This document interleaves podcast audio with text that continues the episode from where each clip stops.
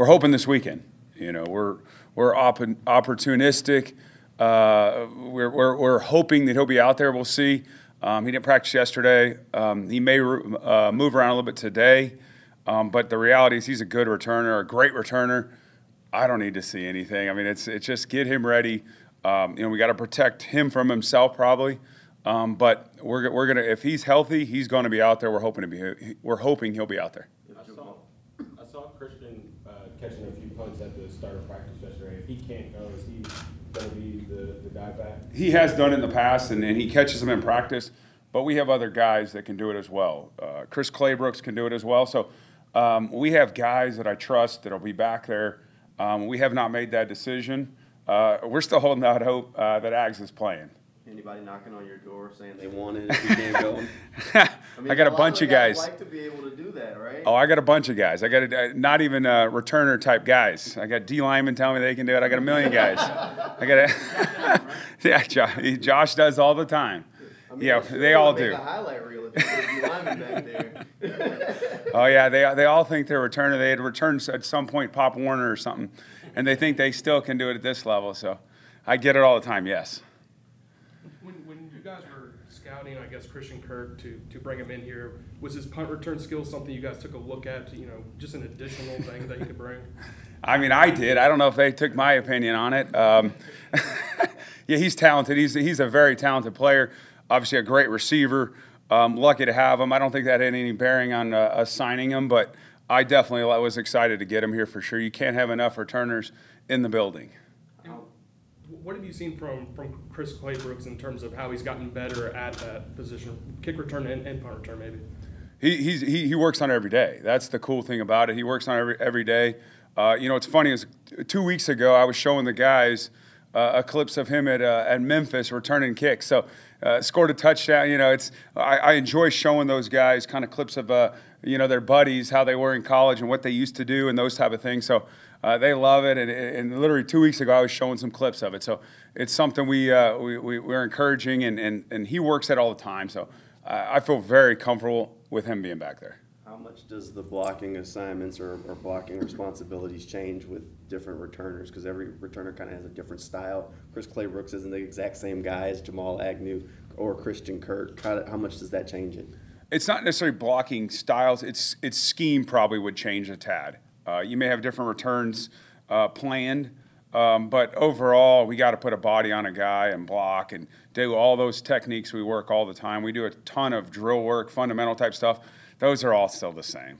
Have you ever had a long snapper knock a guy out the There's not very many guys like Ross uh, that are they, that hit like he does, that cover the field like he does, and um, and and and and he's a linebacker in there, and it's funny as some teams actually account for him and actually block him like he's a he's a cover guy, like he's a normal punt guy. So he gets treated that way at times. So it's a cool um, you know thing that he can go down there and be a big factor in coverage. Uh, you know, obviously, uh, you know, making good plays, making tackles. He's always a factor down there. Well, it was funny when the Jaguars cut Overton, signed Ross. I'd asked Marrone about that, and he said, "I said because Overton never had a long bad snap." He said, well, he said, this guy's not going to have a bad snap and he's going to cover. He's going to get down the field. And that was because they had seen him in the joint practice with the Ravens that year. So is he continued to do what attracted him to this team in the first place? Yeah, because he works it every day. I mean, his his snaps are, are fantastic. I mean, the laces, all the little details he does, uh, you know, for our unit is, is we that we watch every day. Um, it, it's so important. Just getting those snaps back perfect. Uh, so we have great operations, not only in the uh, the punt game, but also the field goal stuff. So um, that's number one. But anything he does in coverage is a bonus. And so there is some guys that aren't as good down the field. We're fortunate that he is a, he is very good in coverage. And uh, you know sometimes he's uh, you know has to kind of save the day for us. You'd love for him, the snapper or any of the specialists not to make tackles, but when they do, it's a, it's a huge deal for us because it is you got to get them down sometimes one of the weird plays from Sunday's game was the was the punt along the sidelines, and all of a sudden it's there. Is that was that just a case of you know they, they the Colts just kind of got a lucky bounce out of that and was able to retrieve it, and then and then they made 19 yards out of it after that. I would say it was a great punt by Logan. I would say it was a really good play by Chris uh, Claybrooks. he, if, you watch that play, he ran down the field, and, and, it, and it's a technique we use a lot. Is when the, there's a returner standing there and you have a corner on you, is that we call it bully, but bully him into the returner or get him in his face. And so to, to, to do exactly that, we get the opportunity to potentially make a big play.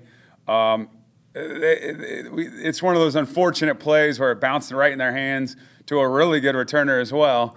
Uh, so uh, that's ball. You know, our guys were frustrated because we looked at it, the ball's on the ground. This is an opportunity for us to make a, a, a big time play, a game changing play, and it just didn't go our way. Um, you know, and you study that and you go, is there something we could do different? And there's not. I, I think you just get more guys down the field, and the very next time we do that, the ball's ours. And I, I, that's what I tell you know try to encourage our guys that hey those plays will come. Just keep getting guys down the field. Great effort you know all those details and and and, and we'll make those big plays. And like i said the the very next time i, I feel very confident we'll get those. Those come. Sorry about that. You, you've talked about Jamal Agnew having the green light in the past to return whenever he kind of gets the feel for it. If he can't go, do you give that same green light to whoever's filling in, or do you kind of have to say, all right, you got a yellow light, you, you got to think about this a little bit more? Uh, you know, it, it, it's it's something with with Ags. You trust them making great decisions. You know, we're fortunate with those other two guys. They they also make really good decisions. So um, that's something as we get into the game. You know, further down the line of how we're liking our matchup, how we've practiced, all those things we'll get into more down the road. You know, coming Friday, we'll kind of make those decisions. But you know, I trust those guys back there to make those good decisions. So uh, it could be very similar. Didn't that rule come up on Monday night where a guy was making a fair catch and the gunner or whoever blocked a guy into him, and the referee in the booth said, well, that's not fair catch interference because Yeah. your own guy, so you can block a guy into. You, that's what we're, that's what Chris was trying to do, and that's what he did. Was we, I call it a bully technique, but you run their guy into the returner. Um, so anytime you have a bailer back there, or even a corner that's on you, you kind of lock on and drive them into the returner, and just hope that's a good opportunity, whether it goes off the corner or messes with the returner enough to to to to, to cause a, a, a muff. So yeah, that's a technique that across the league every team's doing it. Um, you know, and that's the it's the awareness of the returner to help his corner out who doesn't know where the ball's at, and then also the awareness of the corner slash safety or whoever's bailing back there uh, understands where the ball is and, and is it close, and that's the communication we teach all the time. And because it is, those are game changing plays. All of a sudden, we give the ball to, to the opponent. You know, the opponent. Uh, those are those are big plays. You can't afford those. No problem.